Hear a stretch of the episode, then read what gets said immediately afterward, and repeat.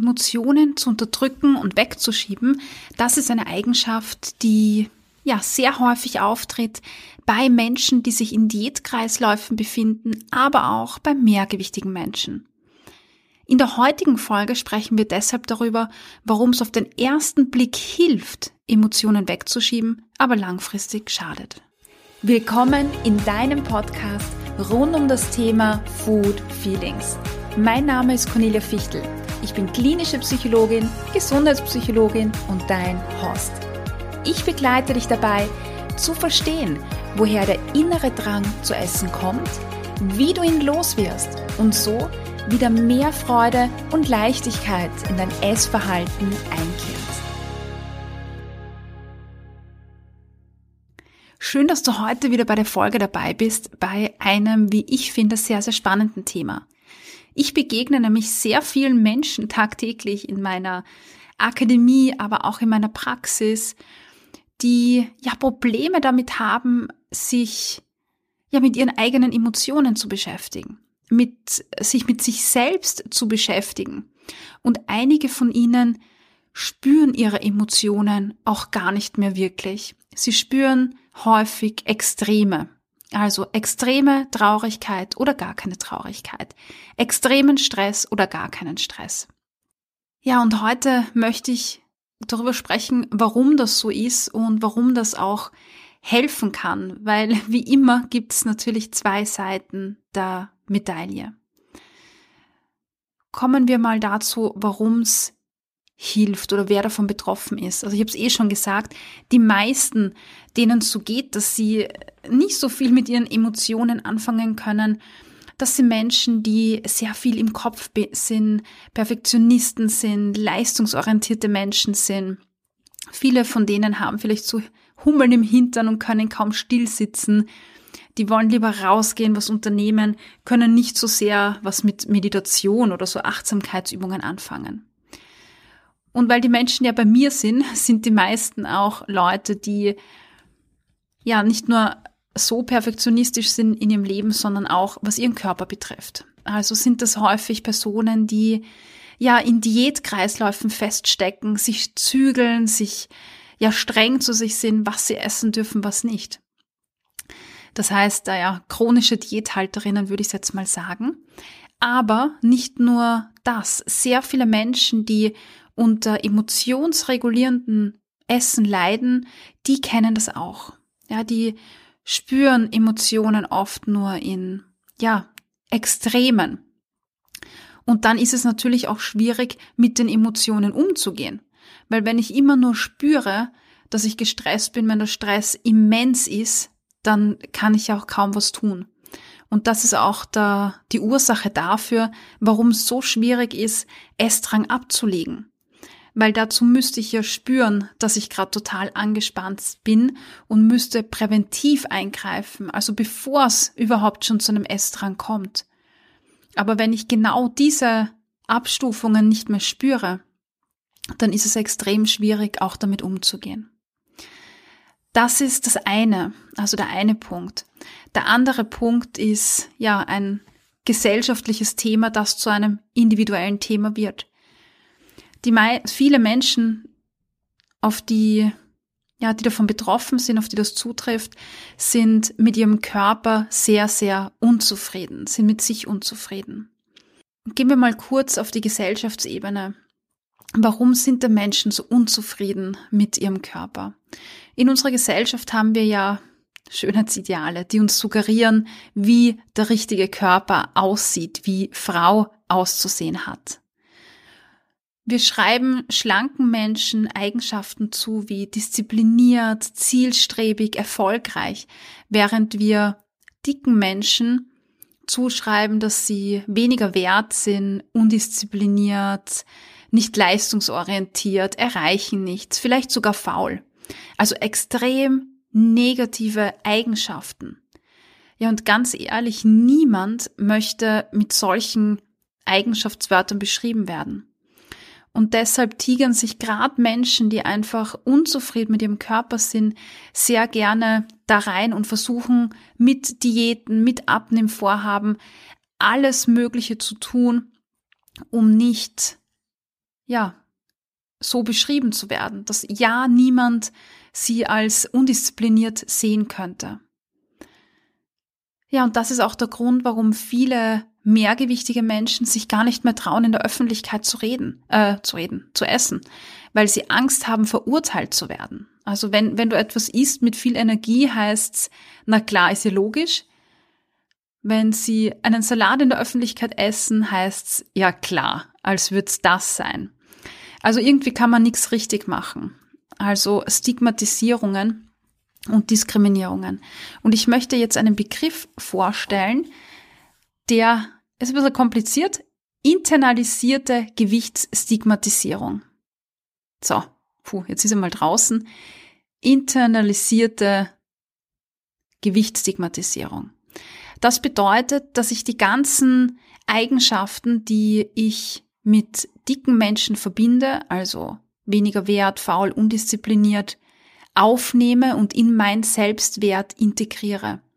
Das heißt, Menschen, die sich selber als zu dick sehen oder mehrgewichtig sehen oder zu mehrgewichtig, beschreiben sich dann selber auch oft automatisch als weniger wert, faul und undiszipliniert. Ob ich jetzt tatsächlich ob das auf mich zutrifft oder nicht, ist nicht relevant. Weil wenn dicke Menschen in der Gesellschaft genau so gesehen werden, dann sind das Eigenschaften, die ich dann einfach automatisch auf mich übertrage. Und das schmerzt. Also führt zu starken Leid, wenn ich das Gefühl habe, ich gehöre zu denen, die weniger wert sind, die weniger, äh, die nicht diszipliniert sind, die nichts erreichen in ihrem Leben. Und das sind Gefühle, die man nicht so gerne spüren möchte. Und deshalb, unter anderem, gibt ja natürlich noch mehr Gründe, passiert es oft, dass Emotionen unterdrückt werden, beiseite geschoben werden. Vielleicht auch, weil man traumatische Erfahrungen im Leben gemacht hat, äh, Mobbing, Beschimpfungen im öffentlichen Raum, vielleicht andere äh, schlimme Lebensereignisse, also andere Traumatisierungen. Und wenn ich die Emotion jetzt wegschiebe, also die Traurigkeit, den Ärger, dann muss ich ihn nicht mehr spüren und damit geht's mir besser. Und genau deshalb ist dieses Emotionen wegschieben oft, ja, eine Sache, die sehr häufig praktiziert wird, um einfach, ja, sich besser zu fühlen, mehr Lebensqualität zu haben. Ja, und auch bei leistungsorientierten Menschen ähm, ist es natürlich ein weiterer Grund oder ein, ein weiterer Grund darin, dass ich ja nicht spüren möchte, wenn ich über meine Grenzen gehe, weil ich habe immer im Kopf, ich muss das noch machen und das noch machen und das Projekt abschließen. Ich kann jetzt nicht. Also werden auch hier einfach Emotionen weggedrückt, um ja, weitermachen zu können. Bloß keine Schwäche zeigen, bloß nicht weinerlich werden oder zusammenklappen. Also das sind sehr ungeliebte Gefühle. Und genau das führt uns jetzt zu einer Studie, die ich dir gerne vorstellen möchte. Es ist eine Studie aus dem Jahr 2016 und sie heißt auf Englisch repressive coping, stigmatization, psychological distress and quality of life among behavioral weight management participants. So, ein langer Titel. Also eigentlich geht es um Coping-Strategien, ähm, psychosozialen Stress, Stigmatisierung bei Menschen mit Mehrgewicht. Also diese Studie hat sich jetzt angeschaut, wie gehen Menschen mit Mehrgewicht, mit Emotionen um. Und da hat man sich angeschaut, das Zulassen von Emotionen, aber auch das Unterdrücken von Emotionen. Und hier hat man auch mit eingerechnet ähm, Stressoren, also nicht nur Emotionen per se, sondern das, was zu vielleicht unangenehmen Emotionen führen könnte. Sowas wie psychische Belastungen, also Ängste, Depressionen, aber auch, und das ist das Spannende an der Studie, Stigmatisierung aufgrund des Körpergewichts. Was bei dieser Studie rauskam, ist sehr erstaunlich. Personen mit Mehrgewicht, die ihre Emotionen unterdrücken, haben nicht nur eine höhere emotionale Lebensqualität, sondern diese Lebensqualität wird weniger von ihrem Gewicht beeinflusst. Außerdem liegen weniger Angstzustände vor, weniger depressive Symptomatik und sie nehmen weniger Gewichtsstigmatisierung wahr. Zusammenfassend kann man also sagen, das Unterdrücken von Emotionen steigert die Lebensqualität bei Menschen, die unter anderem Gewichtsstigmatisierung ausgesetzt sind, aber auch, ja, bei Menschen, die vielleicht an Ängsten leiden. Also ist das Wegschieben von Emotionen eine Hilfsstrategie, die hilft, dass es einem besser geht. Ja, und das ist wahrscheinlich auch der Grund, warum diese Strategie so viele anwenden. Und jetzt komme ich daher und sag, lass uns doch die Emotionen spüren. Und die anderen denken sich, oh mein Gott, Cornelia, was redest du da? Ich will diese Emotionen gar nicht spüren, weil dann geht's mir schlecht. Dann habe ich ja Angst oder habe eine depressive Phase oder dann lasse ich die ganzen Aussagen von anderen an mich ran und spüre die Traurigkeit sogar. Dann wird es schlimm, dann muss ich weinen, dann falle ich in ein tiefes schwarzes Loch. Es gibt ja ganz viele Vorstellungen und ich verstehe es, weil einfach so lange das Wegschieben und Unterdrücken von Emotionen gut war und geholfen hat. Aber jetzt kommen wir zu der Frage, warum sage ich denn, jetzt haben wir eine Studie, die uns sagt, hey, es hilft, die Lebensqualität zu steigern. Mm, und jetzt komme ich daher und sage, nein, das ist nicht richtig, wir sollten es anders machen. Warum sage ich denn das? Dieses Emotionen wegschieben hat ihren Preis. Ich spreche von einer zweiten Studie, eine Studie aus dem Jahr 2012. Sie heißt The Costs of Repression. Also die Kosten von so einer Emotionsunterdrückung, sage ich jetzt mal. Also diese Studie hat die Auswirkungen auf Psyche und Körper untersucht, wenn Menschen langfristig Emotionen unterdrücken. Die Annahme dahinter, also warum diese Studie gemacht wurde, war oder ist, dass das Unterdrücken von Emotionen dazu führt, dass sich Emotionen dann auf körperliche Symptome umlegen. Also Psychosomatik. Die, das Unterdrücken von Emotionen führt also zu körperlichen, ja, Begleiterscheinungen. Das heißt, die Theorie ist, während also Menschen die ihre Emotionen unterdrücken, berichten, dass es ihnen gut geht und sie weniger Belastung und weniger Stress haben, zeigt sich aber auf der körperlichen Ebene ähm, negative Auswirkungen und das ohne dass Betroffene etwas davon bemerken oder dass Betroffene diese körperlichen Symptome wie zum Beispiel Bluthochdruck, Magenbeschwerden, Verspannungen auf dieses Unterdrücken von Emotionen zurückführen können. Weil dieser Zusammenhang ist ja vielen gar nicht bewusst. Ja, und diese Studie, von der ich spreche, ist eine Metastudie. Also das ist nicht nur eine Studie und die Ergebnisse von einer Studie, sondern eine Überblicksstudie, die die Ergebnisse von vielen, vielen, vielen Studien zusammenfasst. Und bei unserer Metastudie wurden nur Studien einbezogen, die ja einen wissenschaftlich hohen Standard hatten und auch Kontrollstudien beinhalteten, also wo es eine Versuchsgruppe und eine, und eine Kontrollgruppe gab. Insgesamt wurden 22 Studien mit einbezogen, mit einer Anzahl von über 6700 Versuchspersonen, davon 3883 Frauen. Also eine ziemlich große Anzahl an Teilnehmerinnen. Und jetzt pass auf, die Studienergebnisse zeigen, dass die Teilnehmerinnen, die ihre Emotionen unterdrückten, signifikant, also bedeutsam häufiger von körperlichen Erkrankungen betroffen waren, als diejenigen, die die Emotionen nicht unterdrücken. Also vor allem sowas zum Beispiel wie Bluthochdruck, aber auch äh, koronare Herzerkrankungen, kardiovaskuläre Erkrankungen erhöhte Blutzuckerwerte, erhöhte Insulinwerte, ja, und viele weitere.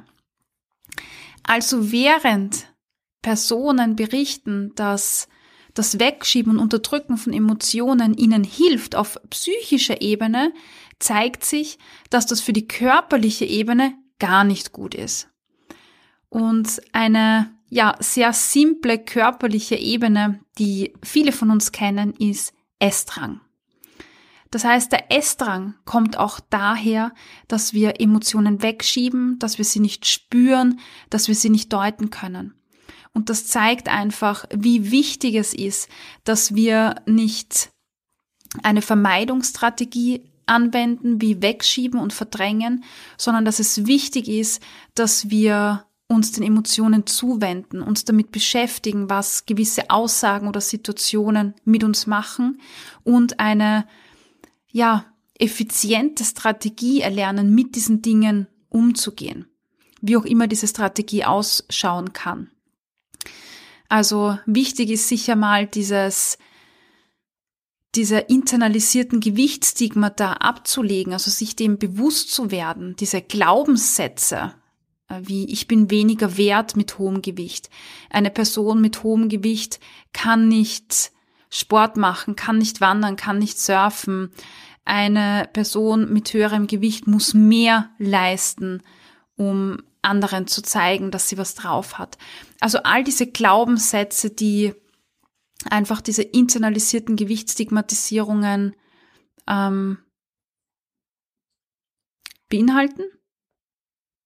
Ja, die abzulegen, sich Emotionen zuwenden, die spüren zu lernen und damit umgehen in Form von darüber sprechen, sich mit Gleichgesinnten austauschen, mm, ja, Strategien, um darunter zu kommen, vielleicht äh, das in, in Bewegung verwandeln, keine Ahnung, Boxen, Walken, ähm, drüber reflektieren in einer Meditation, Journaling, also das Ganze aufschreiben vielleicht.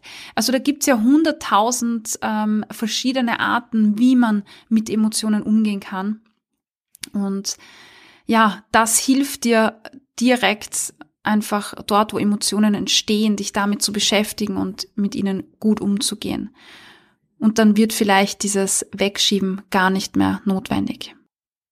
Ja, also das Beschäftigen mit Emotionen ist sehr wichtig und auch das Beschäftigen mit dem Essdrang ist sehr wichtig, um zu erfahren, was liegt da runter. Und ich möchte jetzt hier sogar einen Schritt weiter gehen, um nochmal an die Studie anzuknüpfen. Wir sehen ja, dass, also diese Studien, die wir uns angeschaut haben, das waren Menschen mit Mehrgewicht, deren biologische Marker untersucht worden sind unter anderem. Was ist jetzt also, wenn diese gesundheitlichen Effekte, die wir Mehrgewicht nachsagen, also nicht vom Gewicht kommen, sondern zum Beispiel von Diäten, von der Stigmatisierung, von der Unterdrückung von Emotionen. Dann würden wir die ganze Zeit quasi am Gewicht herumdoktern und den Menschen das Gefühl geben, dass sie falsch sind, obwohl die Ursache für genau diese körperlichen Faktoren wo ganz woanders liegt, nämlich in der Art, wie wir mehrgewichtigen Menschen begegnen.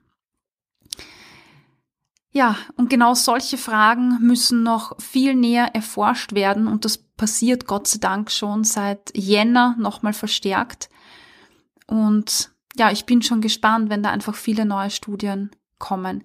Bis dahin möchte ich dir wirklich mitgeben, dich mit deinen Emotionen zu beschäftigen und ja, vielleicht in einem professionellen Setting auch mit einer klinischen Psychologin, mit einer Psychotherapeutin, damit du dich dem stellen kannst, einfach in einem sicheren Rahmen. Lass uns das Ganze kurz zusammenfassen.